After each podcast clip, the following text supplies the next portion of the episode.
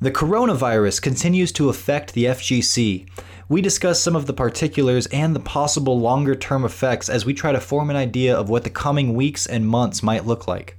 Plus, we get into Topanga 2020 finals predictions, how to adjust your focus to stop making dumb mistakes. We check the mailbag and more on this week's episode of the Event Hubs podcast. Perfect. All right, welcome back to another episode of the Event Hubs podcast. I am John Catalyst Gray, and with me, as always, is John Velociraptor Guerrero. How's it going, everybody? Stay, uh, staying safe. I hope. Yeah, you know what? Let, us get right into that. Actually, um, you you brought up to me that you're worried about the coronavirus a bit and what it's going to mean for the pro tours here in the FGC events and other stuff like that. And and I'm gonna actually mention here from the start that I've been following this, you know, fairly closely. Uh, I've got young members of my family, uh, my kids, and then I've got older members of my family who I'm trying to look out for and make sure, you know, everything's all right. And before we get into it and discuss like the speculation we've heard, the things we've heard, uh, the facts we've heard, I want to state outright that there's conflicting information out there that is extensive. One media outlet will tell you one thing and then change it a few days later. Uh, another media outlet will say something else entirely. Um, so we're going to discuss this stuff a bit. We don't normally discuss it, but it's definitely having a heavy impact on video games, the FGC, all that kind of stuff. So it's time we get into it. But we do recommend that you tune into the experts in this field. Uh, go to the media outlets yourself, do your own research. You know, feel how you want to feel about it. We are not experts on you know uh, virus and disease spreading and all that kind of stuff, but we we we've been following this a bit, uh, and we want to discuss it. So. Yeah, and I'm I'm not so uh, I, I should say a little bit. Um, I personally am not really in the the age group or the description that is going to be you know particularly susceptible to the coronavirus, and I've also come from uh, observing like a lot of these kind of scares in the past where it you know people made a big deal about whatever the new flu thing that was going around and it, it never really affected my life right? And or the lives of the people around me um, and so I'm i am usually pretty conservative and, and slow to to believe the uh, the hype or the fear, if you will, about these things. Um, and and uh, so with the coronavirus, I'm it's definitely more than any of these things have been before, as far as my perception goes. But I'm more asking not so much about you know like for my own well being. I'm actually like I'm pray for me, man. I'm I'm flying to uh, Portland this weekend, but I, I'm more asking because we have we're seeing more and more cancellations of events we uh, recently was it yesterday we saw NCR officially get um, canceled, and it's like that right. came after Capcom had to pull out from the Pro Tour, so or essentially take away Pro Tour status from NCR, which was unfortunate in and of itself. But now they have to completely cancel. And so I'm wondering about these TOs having to last minute cancel and how much money they're going to lose. A lot of events have got up and running. You know, this might not kill off SCR or I'm sorry, NCR, but you know maybe some of the smaller ones that are like just getting up there or you know mm-hmm. can't really afford to not actually run the event now that they've all set it up like they're going to take a big loss I'm wondering how many um, if, if this might be even fatal for some yeah, I think that the venues and the places that they're running it through, I would hope that it's a case by case thing. And because of the, you know, coronavirus being what it is, you know, if a, a, state or government agency cancels the event, I would hope that, you know, they would refund the money or find some kind of middle ground there for not, you know, running these events into the ground, basically. Valle tweeted, and he's got a lot of experience with this because he was just kind of saying is, you know, acknowledging what had happened with uh, NCR and, and John Choi, of course, being the TO up there. And he said, you know, I've been through a lot of interactions and had to sign a lot of contracts that were kind of garbage, where in the you know case of an event like this, they're not going to give you refunds and such. And he's like, I, my fingers are crossed, or I'm, I'm hoping that that's not the case with a lot of these, but I he I have to imagine it probably is. You know, yeah, it's, it's like, you you hope that that doesn't happen, but you you kind of fear that it's going to because of the contracts and other things. It's um it's it's bad in a lot of spots. Um, there was an episode of the Joe Rogan podcast here with uh, Michael Osterholm. Uh, he's an internationally recognized expert on infectious disease. Um, and he actually felt that it was just the very start of the pandemic, and we've got months of this in front of us.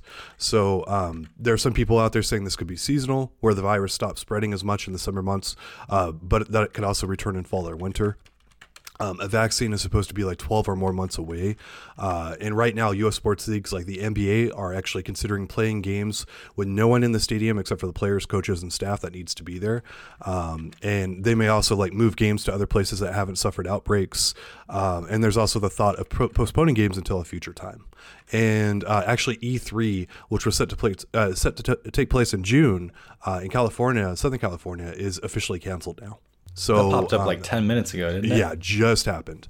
Um, you look at all this stuff, and I think that some case by case basis can be, you know, established. The U.S., you know, just talking about this region alone is huge, and that you might have an outbreak all up and down the West Coast, and the East Coast might be fairly untouched by the areas you're going to, and you might say, you know what, I don't see the need to cancel our event because literally there's no outbreaks here, there's no other things and whatnot, and and that's what the messaging from the CDC has been, from what I've seen, uh, that they're they're talking about like certain areas really need to lock down. You know, we just saw NCR canceled, we just saw you know E3, all that kind of stuff. They, there are certain things that have to be locked down, is kind of what they're saying, and certain other areas where it's like maybe not you know um, and i don't know how wise or not wise that is but that is what is going on right now. And i kind of see that as basically the future of the fgc with our pro tours where you're going to see some events just completely wiped out in some regions and maybe not coming back for months or a year or whatever. Uh, it might be gone for a long time. And then some other you know uh, events will probably continue on uh, pretty much uninterrupted. I'm sure you know probably less attendance, less people going just out of general fear. Um, but I that's kind of what I see the future of the pro tour being right now, where I think there's going to be quite a few less events. Um, and yeah, that's what we're going to see. It's unfortunate the timing of all of this. You know, I mean, I, I guess it wouldn't have been necessarily better for the tours, uh, any of the tours. It's not just the Capcom Pro Tour, by the way. Um, it's it's basically everyone. Um, and I mean, if it happened in the middle of the season, it, it, I don't think it would necessarily be any better. Uh, could be worse towards the end, whatever. But it just sucks to ha- to see this happen to people that are, um, you know, putting on these events and doing this kind of work. And um, you gotta you gotta hope for the best for them. Yeah, uh, just to put a um, just to wrap this up, I should say. On a lot of city and state levels, uh, most gatherings of around 100 people or more are starting to be banned. Um, and one of the things that was cited was recycled air could be a big issue, uh, like what happens in many cruise ship cabins, uh, is being cited uh, being cited as particularly dangerous for picking up coronavirus. Um, so it kind of makes sense why they're looking to, to cancel large gatherings of people um, because it's like, well, yeah. Um, and I know that Ono actually just recently tweeted again about the coronavirus, saying, "Hey, we're monitoring this very closely. We're looking at what to do." I could honestly see a lot of events shifting online, where it's like, look, we're just going to run these events kind of like you know we canceled this but like we're going to just do the tournament you know mode and and do this and people can sign up for it we realize it's not the same but this is a way of having something else out there when we're canceling all these offline events because of you know just how scary it is out there so so yeah Yeah, I I don't know about. I don't. I'm not too sure how that would go down if they transferred like you know uh, Evo online. I don't. That's kind of crazy to me. Uh, but yeah. Hopefully that this just clears up sooner rather than later, and we don't have to see that world for multiple Yeah. reasons. Yeah, and I, I, we'll, we'll definitely get away from speculation here because there's so much that could change in a month or two.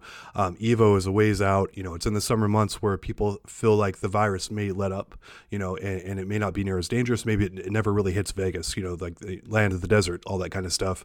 Uh, but I, again, I don't want to speculate too heavily with something that could be very deadly and something that we're not experts with. So once again, I said this at the beginning, I'm going to say it again.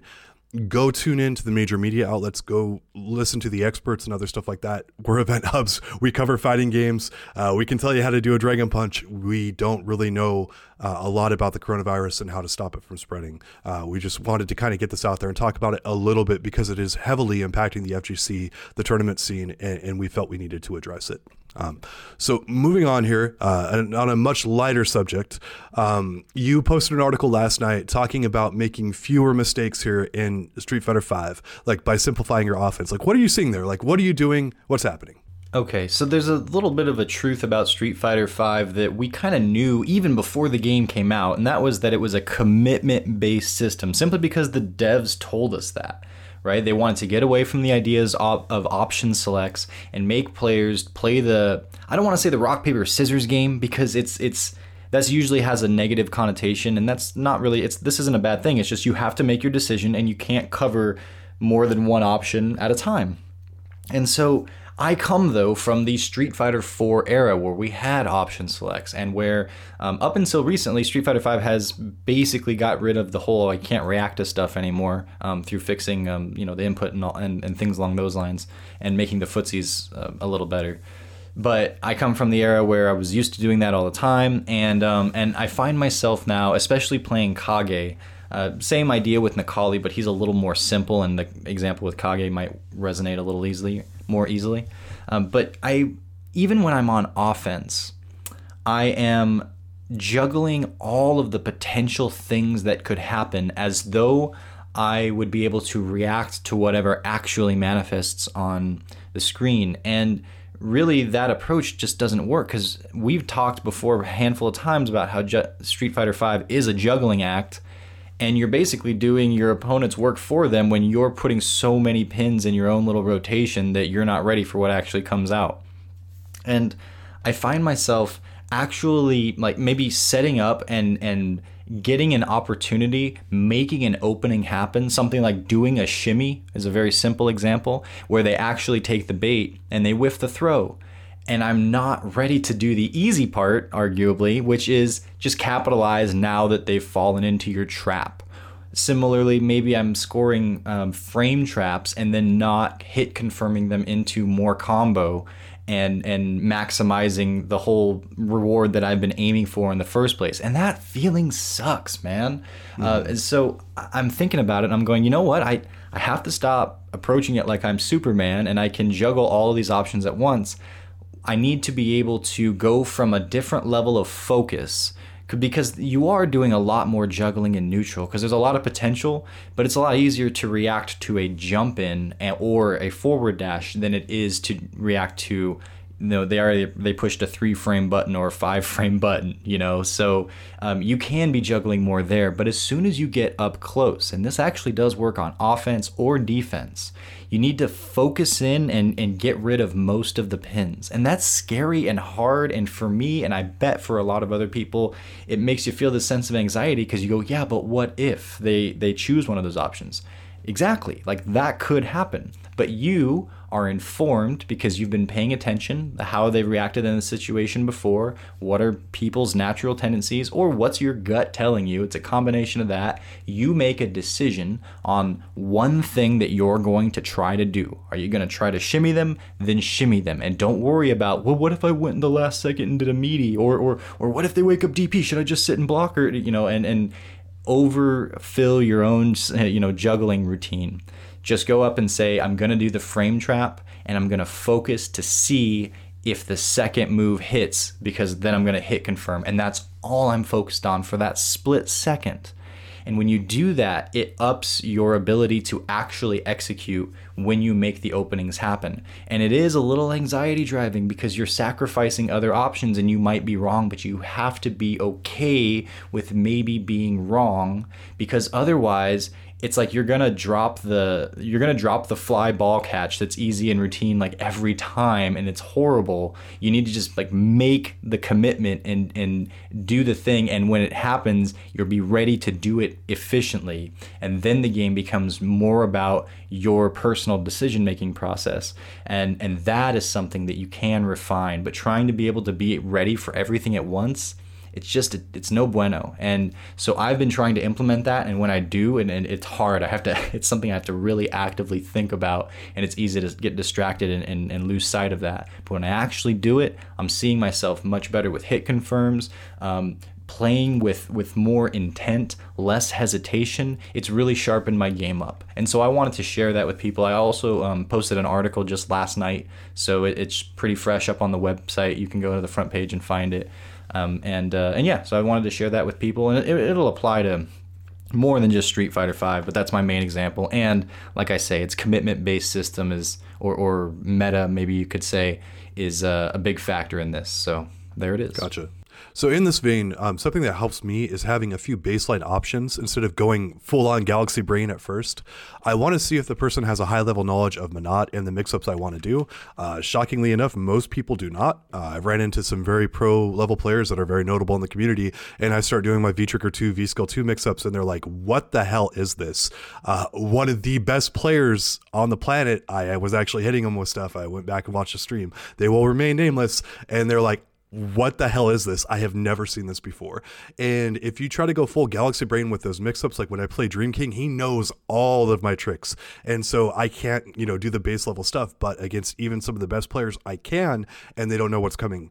And and so that's where I start with most players who I feel like don't have a good experience uh, against me. And then if they show they have some of those counters, then I go full on Galaxy Brain and, and try to do some staggers and try to do some stuff where it's like they know what's coming, but if I stagger it a bit or throw it in a different way than they're not expecting, I can blow them up for it it. And, and that's kind of like I, I think we're, you're talking about the same thing here, and that's just one of the ways I approach it that I, I wanted to throw out there to people. So. Mm-hmm.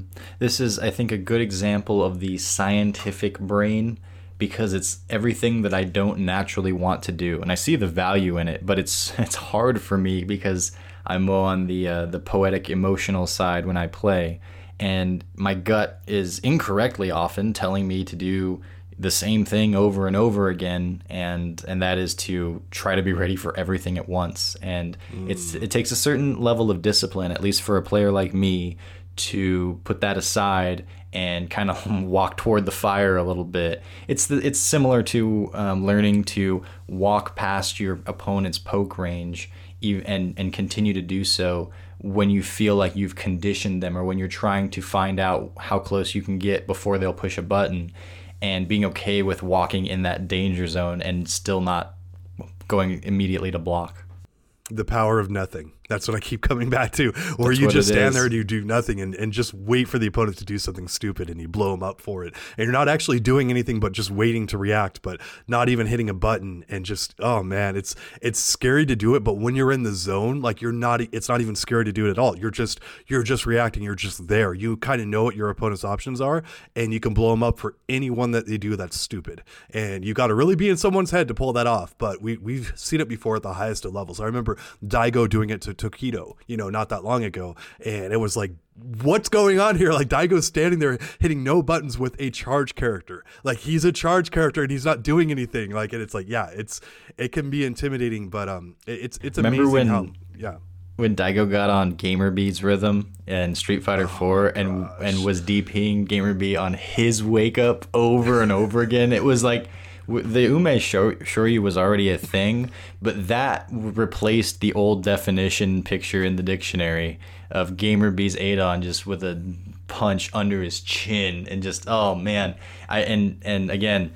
I think about that and I always think about Energizer because the Energizer had their logo. Energizer Batteries logo is is just burned into my mind now in a, in a memory that I go back to fairly often in my line of work. So good job, Energizer. Good job, Daigo and uh, I, I, but I think the point was getting on other people's rhythm and just getting in the zone and just knowing when to take those crazy risks because it's exactly the right answer to what your opponent is doing.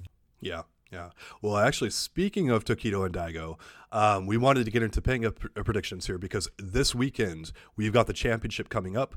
Uh, they are now turning their sets into longer ones, and they have gone down from nine players in each block to just six players left entirely. Uh, and we wanted to see, like, uh, well, you actually brought this up, like, who are our predictions to win? And I'll jump in here first and just mention that Tokido is coming in extremely hot. He went 8 0 in the matches, and they weren't particularly close, actually. Like, he pretty much dominated all the way through his block of matches and whatnot. And then, considering the format and the history here of the longer sets and all that kind of stuff, I'm going to take Tokido as my number one overall, and then Daigo as the Batman backup because he's going to sit there and study all these matchups in advance and have a very good idea of what he's doing. Plus, he's playing a very high tier character character in Guile. That's something he flat out admits uh, that his character is great. He, his character is so great.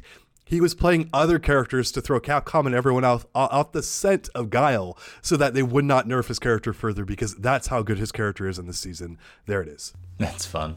Uh, I you're not wrong about Tokido. His game differential at the end of his uh, sets being 8 0, he won 24 and lost 10.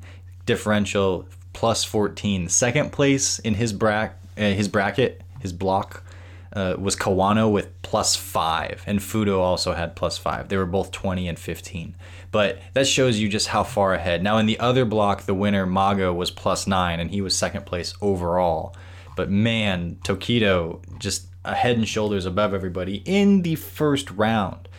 You were right, though. You can't talk about this without bringing up the fact that Daigo is the Batman of the FGC. And you even mentioned the it was Kemonomichi, where Daigo made Tokido cry. Taking a little bit of a liberty there. But his Tokido was pretty much established as probably the top player in the world. And if he wasn't, he was in the conversation of everybody's top three players in the world. Daigo is Daigo. Hadn't seen a ton of his success though, certainly not as much as Tokido, but you give Daigo time to prepare and hot damn, he is counting the the pixels between you and him on the screen and knowing exactly where your moves are going to whiff and in what special conditions and where you like to do them. And he's also pulling out those crazy gamer DPs charged up by Energizer, right? And so you can't write Daigo out for this. Now, he's been in these kind of situations before, though. Daigo's made it into top. Um, you know, like finals of a, of a round robin style event, and he hasn't won them. So it's not just a given that, okay, well, we gave Daigo two weeks or three weeks or whatever it's been, and now he's going to win for sure. It's it's not that simple. And you've got a lot of other red hot players that if they, it, all it's really going to take in my mind is that they have a good day. And that's Mago, that's Kawano. Um, and you can, well, Fudo's a lock for second place, right? So we're kind of talking about everybody else at this point. But maybe it's Fudo's day, who knows? Uh, and then Dogura has been up and down. He's one of those players that has good days.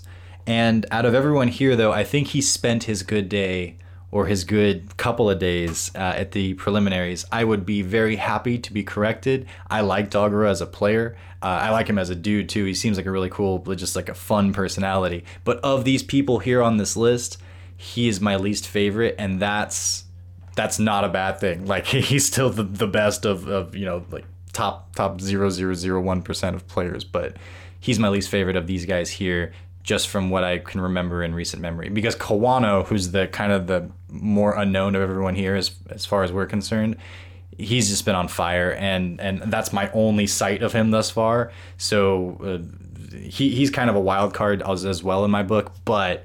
Uh, I'm expecting that he'll continue to play the way he's been playing, and if that's the case, he's a contender as well.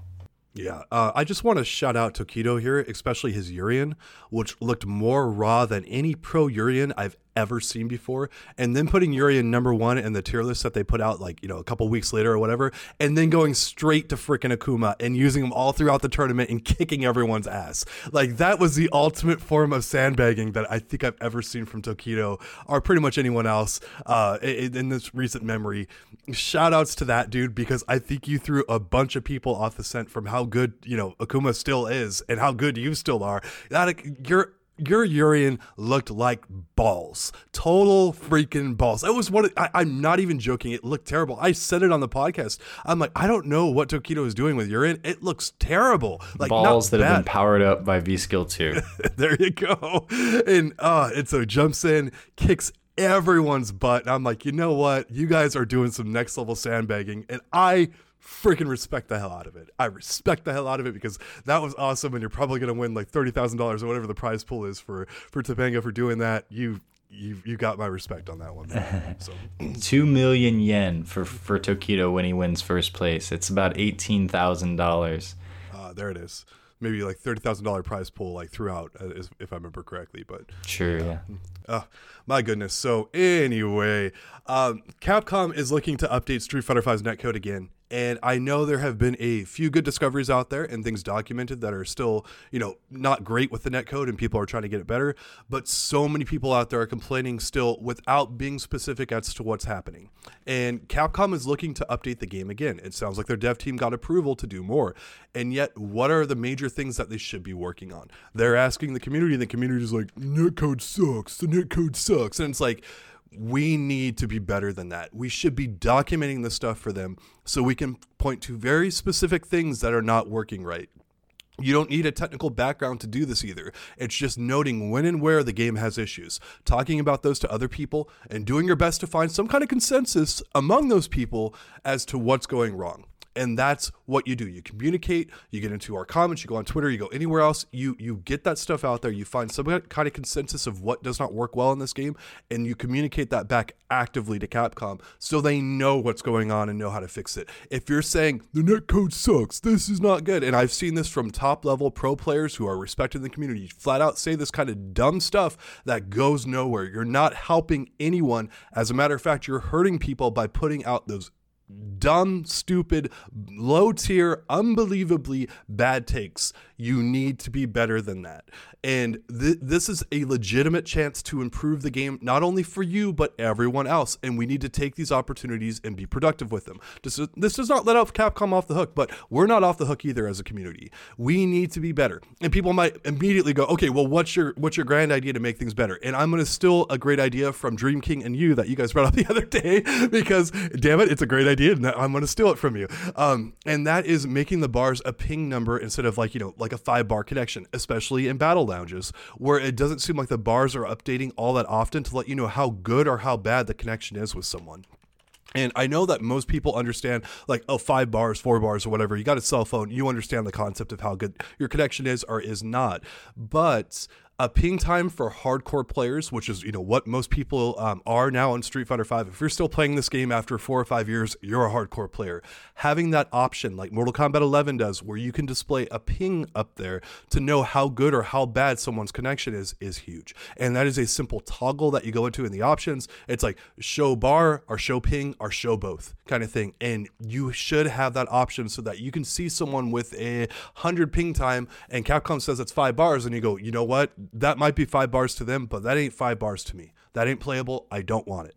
Yeah, it happens all the time. That I won't say the bars are a lie, but whatever the uh, the the appropriate statement or comment that's one level below that, uh, that's the that's the one I want to make because I don't. If I see five bars, it doesn't give me much faith that this is going to feel like. I mean, or maybe it just means that five bars is still a kind of a crappy connection. But I, I would like to assume that a five bar connection is close to spotless, and that's certainly not what most five bar connections are. Especially recently, I, you, you brought up that people are complaining more, and I've found in my own personal connections, like when I play Dream King, for instance, uh, our sets used to be a lot more fluid. They were never perfect, but the, it feels like they're kind of worse now. And the same goes for like uh, my I played my friend Tyler, and we almost always have spotless connections because we live like five miles away from each other and we both have you know decent enough internet where we've had plenty of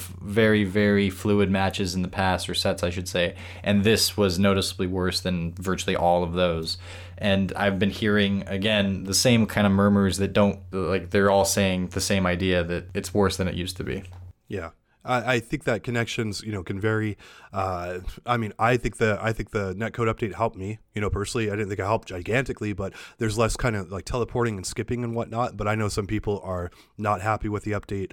Um, it's your mileage is going to vary on this. Your connection quality can definitely change. There's a lot of things that could be going on, but this is this is why we get in there and document this stuff. And we specifically note stuff like, you know what, Bison's V Trigger One, when he activates it, it actually slows the game down, and the game can't keep up with it frame rate wise. You know, and so we go in there, we document that for Capcom and say, hey, the game slows down to 30 frames a second whenever he does this. Can you alter this move a little bit to, to take less system resources up and make it more reactable? Because it's bullcrap, especially when you play with it online. It's even offline, it's a bad enough move, but online, it's like it's a little too hard to react to it because of the way it slows the game down. Necalli needs a haircut. That's one thing that has to happen. but I, throw that out there. I kid a little bit about this stuff, um, but overall, there are many ways we can improve the game, and that's the feedback we need to be giving to Capcom and to other FGC companies. And even if you're not a fan of Capcom, like they are the torchbearer for so many other companies in the FGC, and the stuff that they do is is iterated and copied by many other companies. Not all,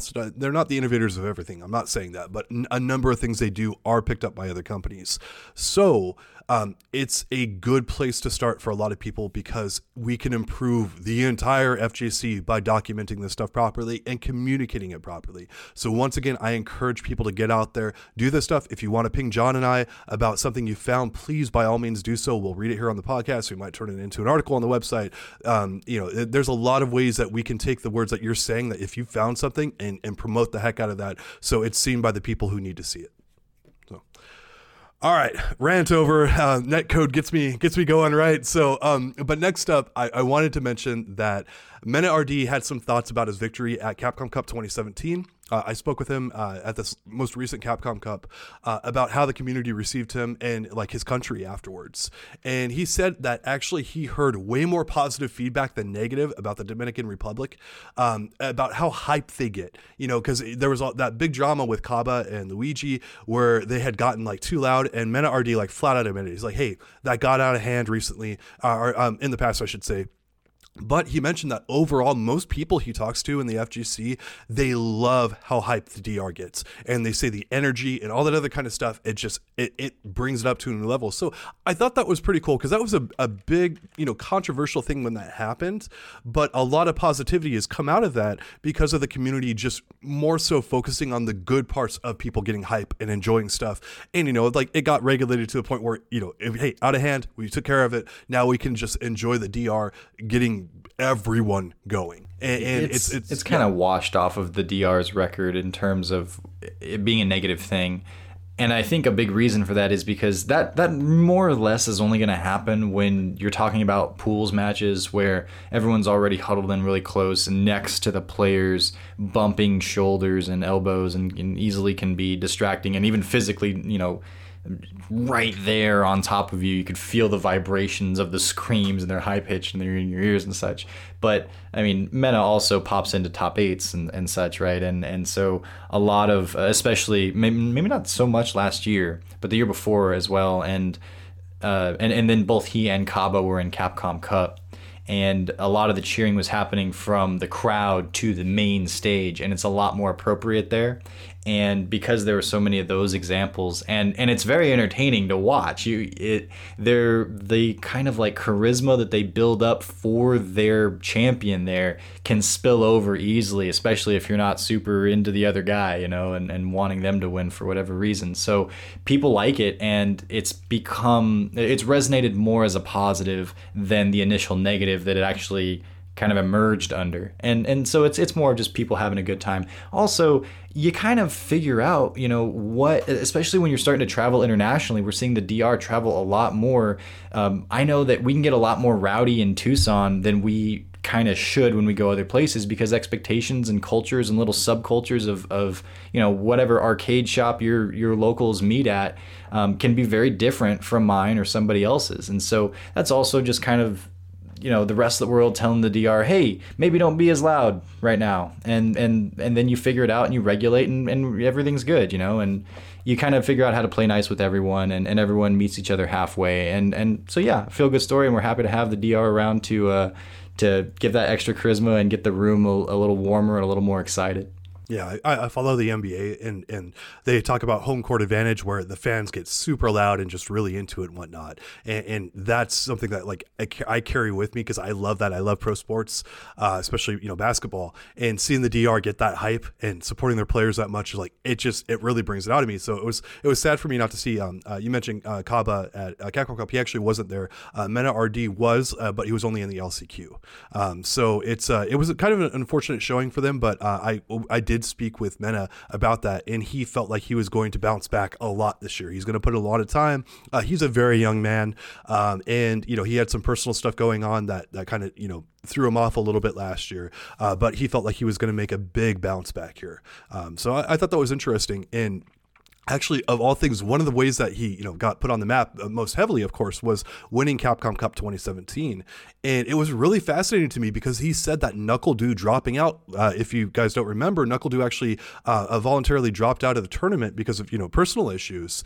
Uh, and and Mena said that was actually a big thing about him uh, winning the the tournament because he had to capitalize on that opportunity. Because NuckleDu is one of the people he trained against, and also a Guile player. Guile is often regarded as a tough matchup for Birdie. So with that obstacle cleared, he wanted to take full advantage of it. That's what he told me, and, and he very clearly did. He won the entire event, right?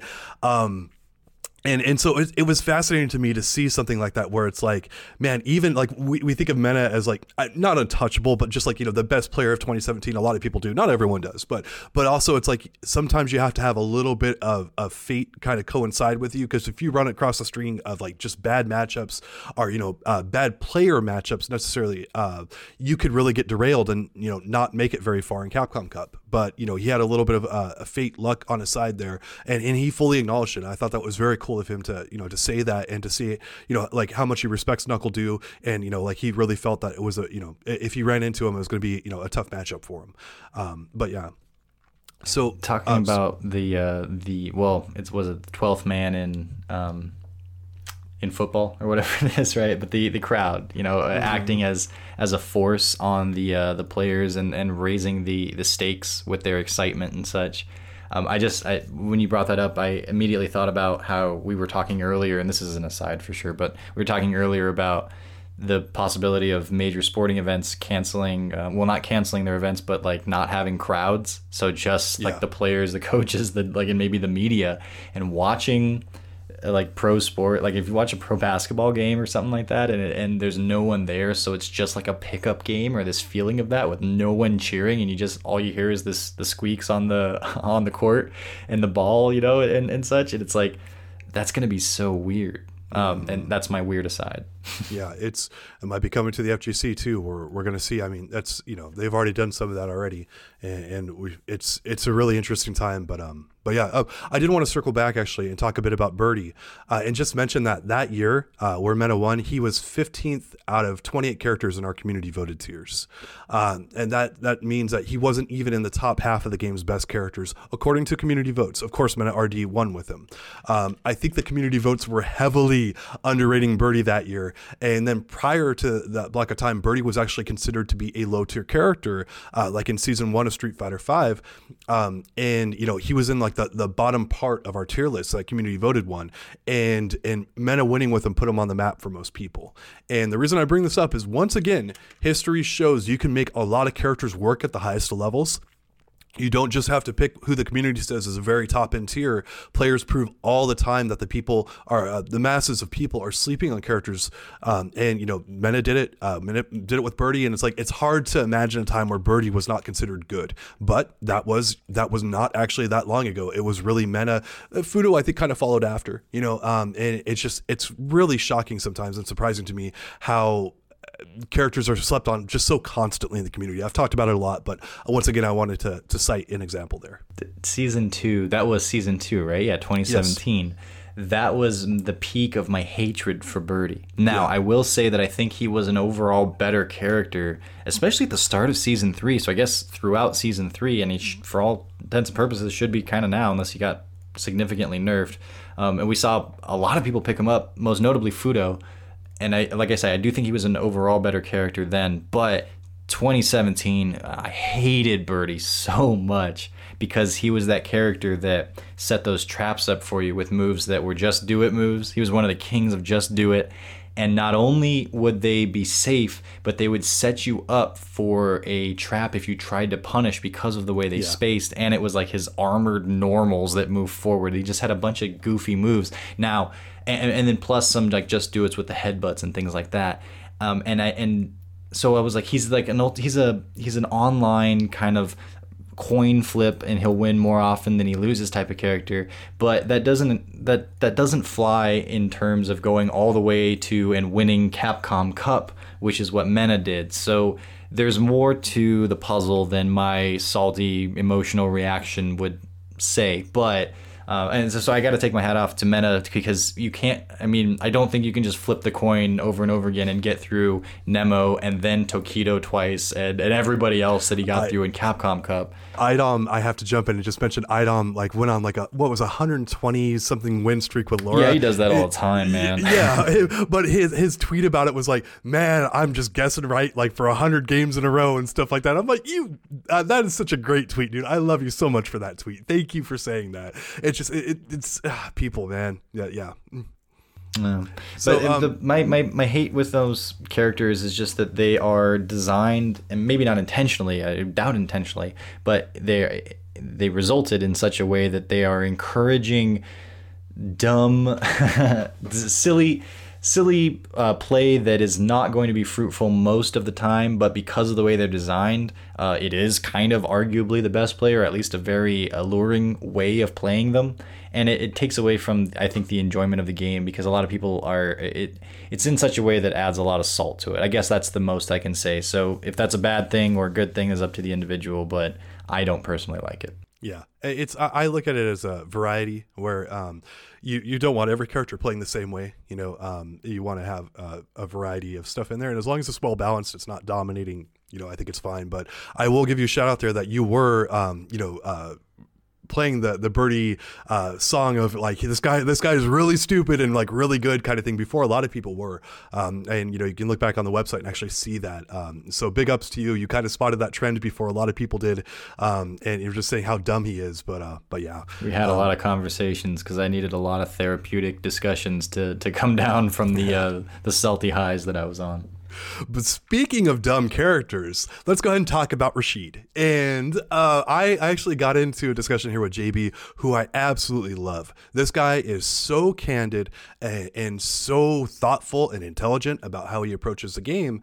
And he was just like, you know, going in there uh, on season four, Rashid, and just fully owning how good his character is, noting that any problems he has while playing, like uh, playing Rashid, they're purely on his end as a player due to how star- uh, strong Rashid is in you know or how strong Rashid was overall in season four, and that is so freaking refreshing to me to see a pro player and, and JB made Capcom Cup. This is a great player, um, and but he just completely owned how strong his character is, and just like, hey, look, if I lose, that's so on me. There's no faults here with Rashid. Really, it's like this is a this is a great character. He didn't call him overpowered. But he did call him one of the game's strongest characters in season four, um, and and yeah, so I just I'm like, man, that's odd. It's such a breath of fresh air. Like I wish more pro players would do that. I understand why they don't, but I, we just got done talking about Tokido and, and Daigo sandbagging with like tier list and their remarks and stuff like that, right? But JB, like it's like he's like just owned the whole Rashid conversation. Like he's like, yep, it's this character's great, and and so I have to give him big props for that. So There is a certain amount of um, I don't know, maybe like a, a charisma that comes from him. Just like, yeah, welcome to the truth. Uh, I'm gonna play and try to win because this character is really good. Uh, yeah, they probably should nerf him. What's your next question? it's like, yeah. I can't hate you, man. I can't hate you. Yeah, um, he added that you know for people trying to level up as well. He said a great way to do that is to watch a lot of footage, study what's being done there, and level up by implementing that into your game. Uh, this is something I've, I've very personally advocated hardcore for for a long time here, uh, and you'll even see the pros doing this at tournaments. Like I was sitting next to Justin Wong at the previous Capcom Cup, and he's like, "Hey man, like how you doing?" You know, we're talking about uh, different you know business ventures and stuff, and he's like, "Hey, I'm just you know watching the match footage here to prepare for my matchup." You know, and um, watching footage is a really great way to level up with intent. You know, see some stuff that you want to do. Um, watch like you know two, three matches. It can be your own. It can be other people, and work on specific areas. It's especially applicable with Street Fighter Five because the CFN is so easy to get in replays and do all this kind of stuff. Um, to look up either your own or, or a top level player uh, and add that back in. And again, it's not even for like you know mid level players or or whatever. These are like this is what the pros are doing too to level up. And, and JB, um, he just he he hardcore advocated for that as well. And I wanted to shout that out as yet another you know training tactic to get to get better in the game.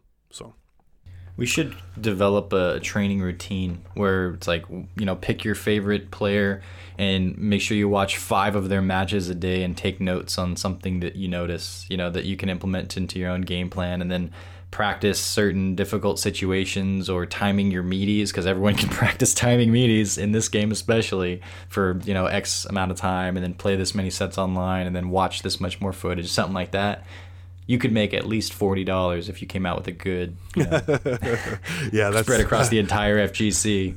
that might be your entire take home is forty bucks, but yeah, yeah, for the the you know forty days of work you put into it. But yeah, um, anyway, shout outs to that. But anyway, uh, Blast is uh, next up, and he was uh, talking about the risk reward of Street Fighter Five, and um, in the interview I did with why him, would actually, we listen oh.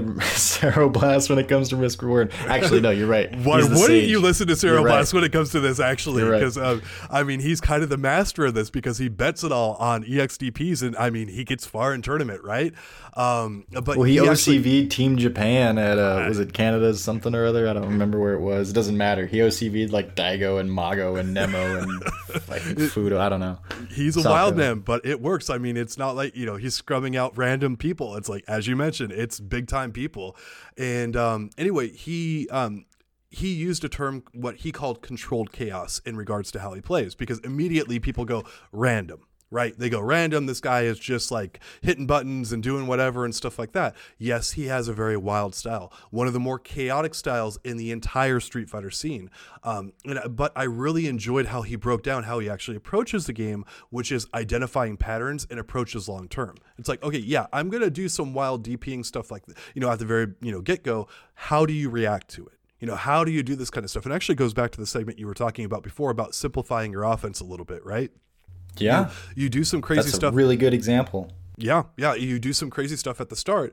And and so where I'm going with this is that you can look at a player like Ceroblast and you can say, "Oh, he's you know, he's dumb, blah blah blah, all this kind of stuff." It's like, dude, the, the guy gets results and he gets very good results playing Ken of all characters, right? You're not going to get that far playing Ken and just being a totally random player. We've seen plenty of those come up and, and not do that well. Um, it's there's something to learn from players like this. I'm not saying to play exactly like them, but I'm saying there are things to take away from them. And again, talking with with this gentleman. It's very clear he knows what he's doing and how he's going about it, and there is a method to his madness. There is a controlled chaos he is putting out there, and yeah. Here's the difference in my mind between Ceroblast and online random scrub flowchart Ken. I get why people would want to quickly put him in this same category, but there's a very specific reason why you cannot, in my opinion. And that is because it's it's clear and I've and, and I can I can conclude this both from watching, from literally playing against, and from listening to his commentary on it or his discussion through like your interview and such that all of this is being actively thought about and considered. It's his prerogative, and it's any player's prerogative to approach the game however they want. What we look down upon is when someone approaches the game and cheapens it by not intricately considering and thinking about it. Because at the end of the day, what are we doing but sitting down and saying, my problem solving process played out through this avatar on the screen is going to be better than yours. What do you think? And the other person, to the degree that they give you that, I think directly correlates with how much fun, enjoyment, and interest you're going to have in the result.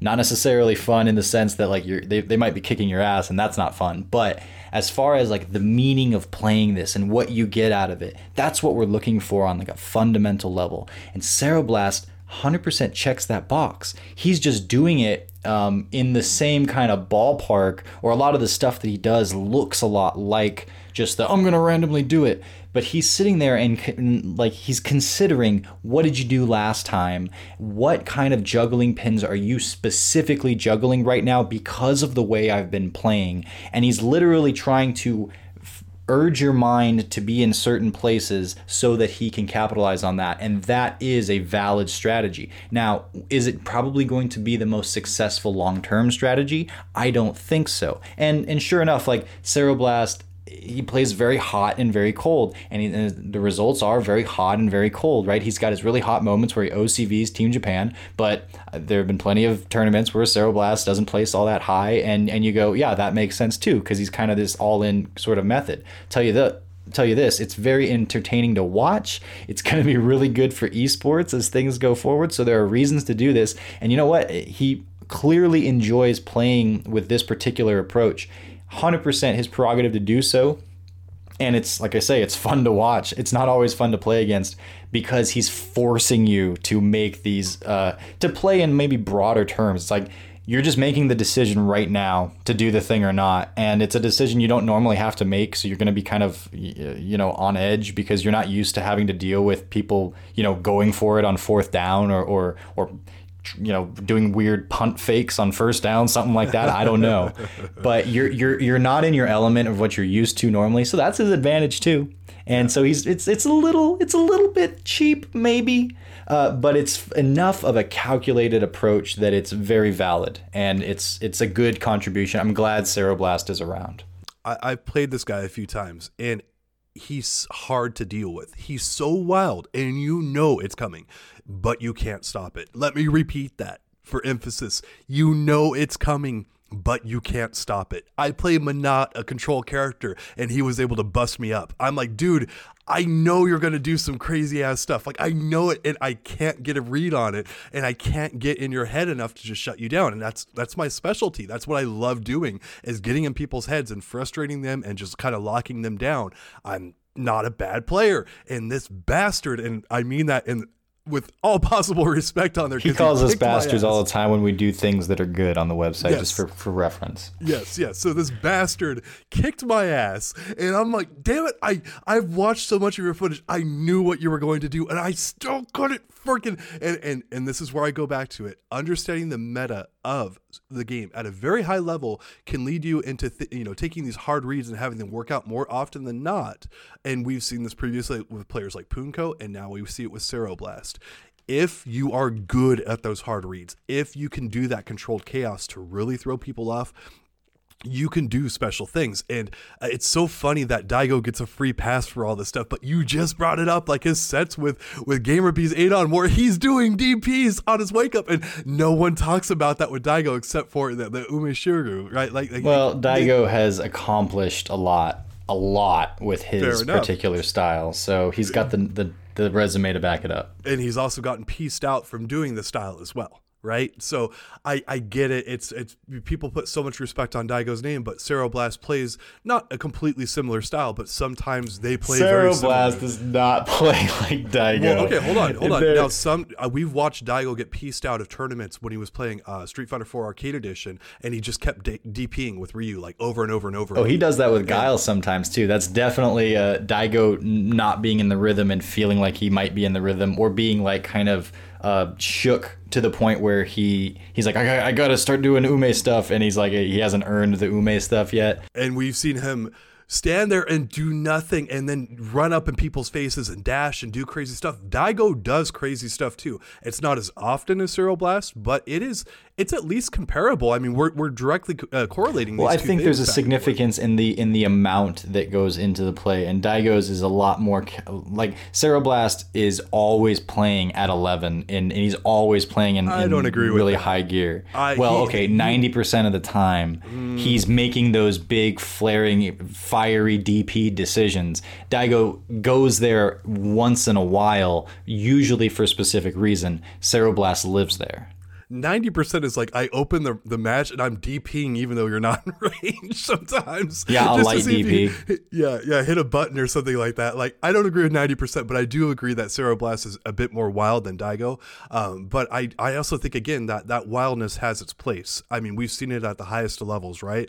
And not very many people can play that way, but some people can. Uh, anyone who plays Necalli is definitely up there. Like that is a wild character, and we've seen that character win tournaments, and we've seen that character win tournaments by doing just dumb stuff, super, super, super, super dumb stuff, and he pulls it out. And so it's like I love wake up DP on their wake up in yeah. the corner. Yeah. Uh, yeah, and you, you talk about loving that. It's like the dumbest thing ever. Like, yeah, of course, Devour no, that's perfectly baby. fine. But yeah, yeah, no, I got it. anyway, I digress.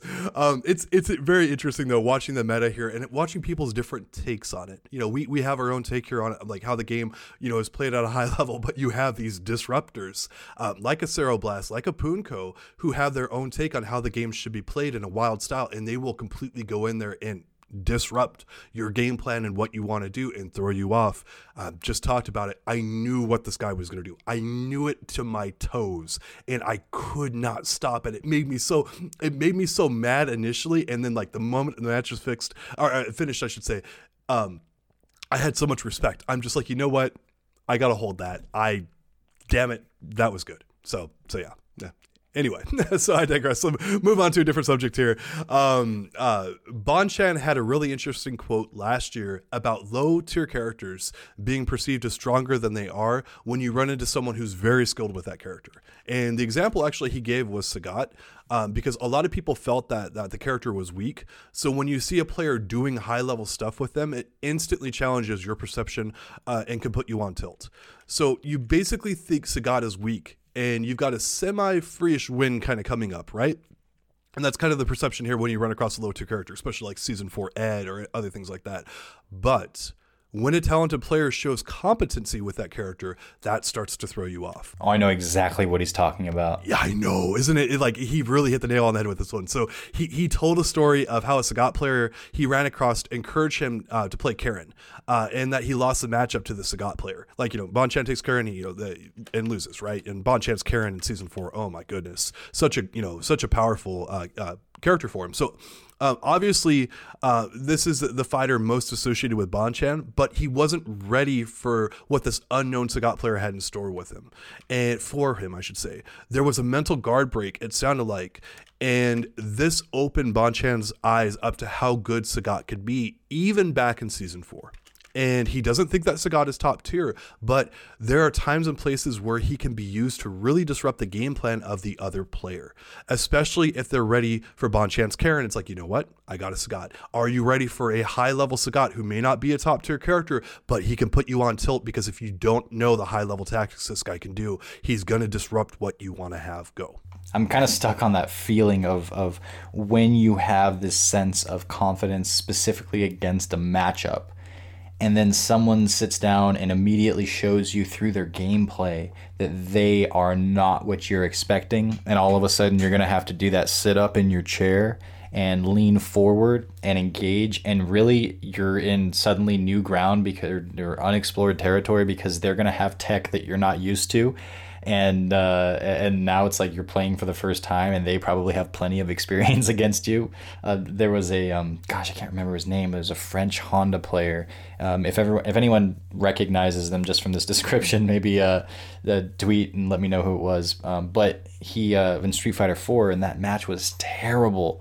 Um, it, it, like I would play Mike Ross and and uh, it, it, even someone as good as Mike Ross, especially with reads and, and just knowing when to do stuff to get in, and Mike would just like it was it was ridiculous. Like it was it was free. Mike Ross was pretty free when it came to that matchup, and and that's nothing against Mike, but this Honda sits down at Super Arcade. It, I think it was right before Evo, so there was a lot of people there um, from all over the place, and he played with this presence and this like weird patience that suddenly put me into these weird unexplored waters and i was super tilted mm. and we started going back and forth when it's usually like okay mike if i played mike you might get like one or two out of ten or something like that but this honda was like really giving me a run for my money and i was like i just that that kind of thing has happened multiple times but when that happens it's just like you're it goes from the easiest thing in the world to you you're in a forest and you have no idea how to get out and where to go and uh, honda headbutts and 100 hand slaps coming from every which way from behind the trees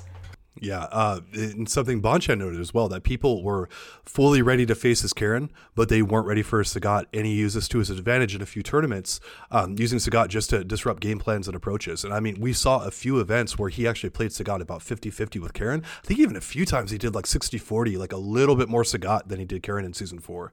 Um, but I mean, especially for people who heavily lab your main, we just talked about it, watching match footage, doing all this other kind of stuff, just having a sub character who's a different look could be a huge advantage for you to have. Um, and even though Sagat wasn't a high tier character in season four, uh, still times and places you can bust him out, you know, at the highest of levels. You know, this is against the, the best players out there and you can advance with them. So it's just, you know, another a case for having an alt in your back pocket that you can bust out there. If someone's got a great read on your main or it's a bad matchup, sometimes it's just a great time to, to bust out an alt and do something with them.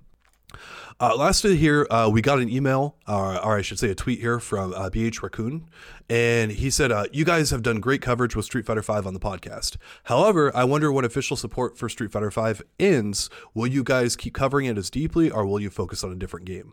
What game slash series could best fill the void if Street Fighter V is not next?"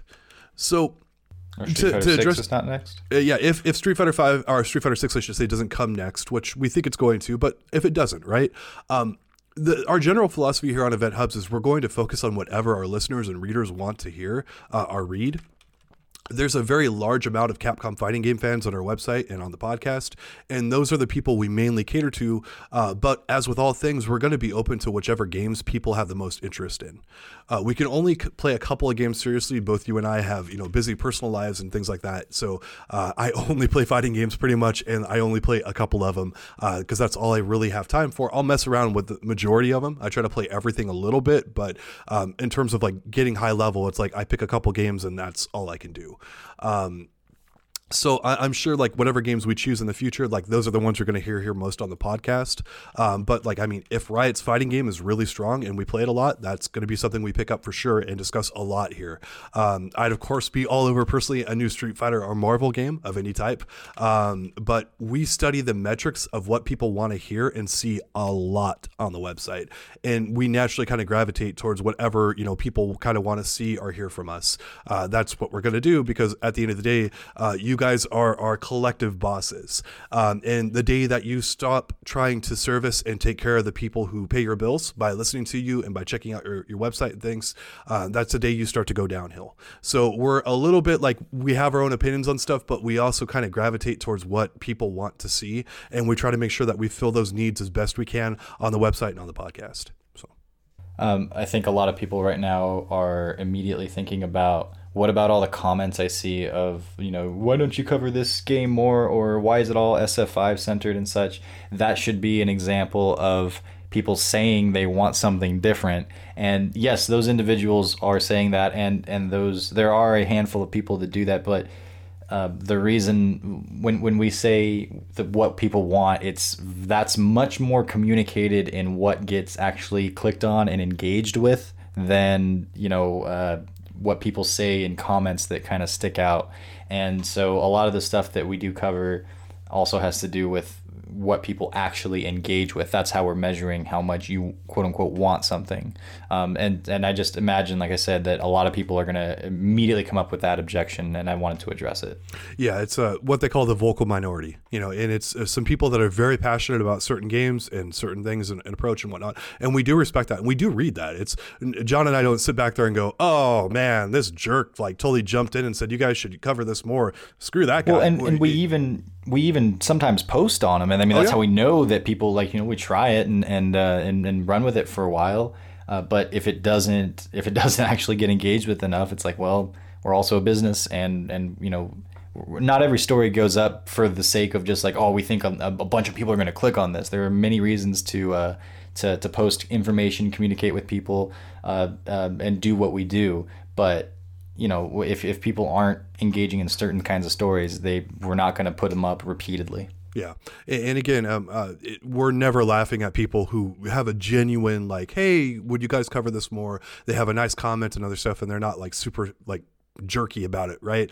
Um, like we're we're we are reading that stuff, and we are trying to find ways to to bring more of that coverage into the website. We are willing to try a number of things to try to improve. It's we have weekly meetings like all the time, trying to discuss like different ways of covering things, a uh, variety of stuff. It's not always what the community is suggesting, but sometimes it is. You know, we are, we're looking at this stuff and seeing what we can do constantly. Uh, we we're always trying to get better. So I mean, like we uh, didn't cover Smash Bros. just a few years ago, almost ever, right? And then we we had this whole uh, uh, directed effort to to grow our, our Smash Bros. presence and, and our attention, and thanks to having especially staff members like Adaptive Trigger, Justin, um, and they, they are you know playing that that whole franchise a lot more often and know what's up with that. Uh, that now Smash is, is like one of the biggest staples of our site, right? So like we have grown and, and we do try to adopt new stuff and um, and and are looking forward to growing further. But there has to be you know a little a little give and take in that department too. Yeah, it's this stuff is never falling on deaf ears entirely. You know, if you're a jerk about it, we're probably going to ignore you because like uh, it's you're you're you're surrounding your comment with so much toxicity that it's kind of hard to see like the value you're really trying to bring to the discussion. But if you have a well reasoned and thought out argument, like I I personally check most of that stuff out all the time, and, and I'm like, hmm, you know, uh, try to think back and and how can we do some more stuff in that regard. Uh, and there's always things that we can try, but um, it always has to come with a caveat of like, does this work long term for our business? If I'm, you know, trying a bunch of things that aren't going to work, I have to lay off people at that point. And, and we, we're not expanding at that point. We are definitely contracting, you know. So um, the more people we add, the more we're able to do, and and that's kind of how it goes. Uh, I know, you know, everyone always wants more, more, more. Uh, no one ever has written us and said, "Hey, we need less coverage of everything you guys are doing." It's always how much more can we get, right? And and I understand that. And uh, but yeah, that's that's basically how we approach stuff on the website. But if you guys ever have questions about that, always feel free to you know ping us directly on Twitter, uh, hit the comments, whatever. Uh, we can hit it here on a mailbag and uh, and talk with you guys about it and go from there. So I wanted to hit on my response personally to the mailbag question, and that that's something interesting to me that I've actually been sort of thinking about, maybe not in the same terms, um, within the last couple of weeks, because I uh, you mentioned just as, a few minutes ago, you know, there's real life stuff, and and there are uh, big changes that I've been making in my life where I'm um, much more kind of geared toward you know starting up a family and thinking about the those kinds of arenas and that a lot of that is not overlapping with my traditional or, or more recent life of focusing on gaming and competition and maybe going to events and spending all of my free time just grinding and ranked you know all of a sudden now free time is an hour here an hour there and my lunch break maybe to to play whatever games i want to play and then I have to choose like, well, am I going to play Street Fighter or fighting games, or am I going to do something else? You know, and and um, I, it's been no secret that uh, I'm not necessarily drawn to playing Street Fighter Five as often. So. Uh, and that that kind of takes me out. So I, sometimes I find myself having to force myself to investigate even Street Fighter Five, and it far and away is still the game that I have the most interest in right now when it comes to fighting games just on a personal level. I'll you know study others to an extent for work and now obviously uh, Street Fighter 5 for work but to me the motivation has traditionally always been in just what I'm naturally drawn to and I've had to kind of reevaluate that for myself because of the things I just mentioned and so I, I can't necessarily fully answer that because I don't know how drawn to the next thing I'll be. I'll be very excited to explore it. But now I'm what you know, say Street Fighter 6, say it is Street Fighter 6. I'm exploring that through kind of a different lens than I have before. And more and more of this is now for work than it is just because it's what I would be doing in my own free time. And that's not necessarily a bad thing. That's that's fine, but it's also going to affect um, you know the way I look into it and and the just probably how far I deep or I deep dive into certain avenues and whatnot or the avenues that I choose to investigate.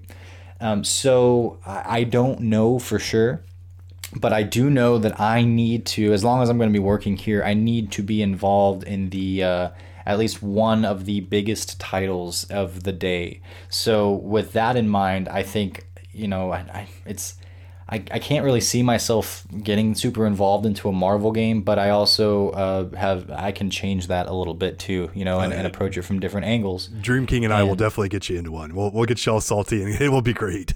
So sure. yeah, um, so yeah, so uh, I plan to play on play whatever's next and be able to write and talk about whatever's next and find the juicy bits and and hopefully that's motivated on both fronts, but it certainly will be motivated from at least one. So that'll kind of be my approach. And so yeah. Uh, uh, no, I don't think we'll be talking about Street Fighter Five once it's not the big thing. You know, uh, once it's once the community has sort of generally moved on, it might be a little bit of a departure. You know, we might hang out for a little bit and talk about it less and less and less, something like that.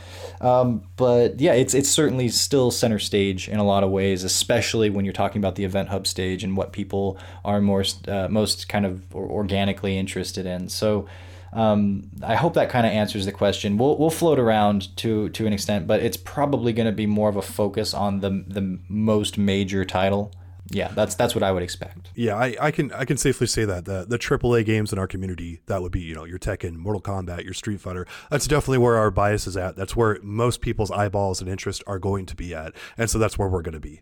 Um, but uh, in terms of what when we cover from that point, it you know it really depends. It, it depends on what people want to see from us.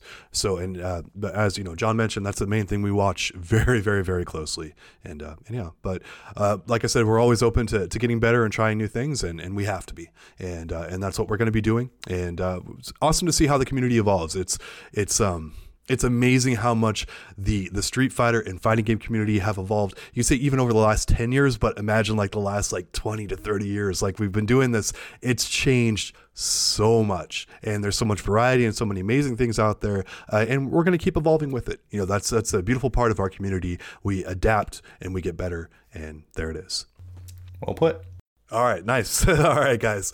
Well, um, we're gonna go ahead and adapt and get out of here and uh, try to survive everything that's going on and and uh, and play some more fighting games and all that other kind of stuff and spend time with loved ones. Uh, we also encourage everyone to do that right now. Um, it's uh, it's a pretty trying time, you know, uh, on the planet at this moment, and uh, keep your loved ones close. You know, tell people you care about them, all that other kind of stuff. Um, this is not, you know, a, a gigantic risky time for a lot of people on the planet, but it is for some and you want to make sure that you're out there uh, spreading some love and joy where you can. Uh, you never know where life is going to take you, and, and, try to try to be the best possible you to the people around you. And uh, and yeah. So. Oh, and buy as much toilet paper as you can because that protects against the coronavirus. I'm not going to touch that one. So anyway, once again, y'all, thank you so much for listening, and we'll be back with you soon. Your Urien looked like balls total freaking balls. That was what it, I, i'm not even joking. It looked terrible. I said it on the podcast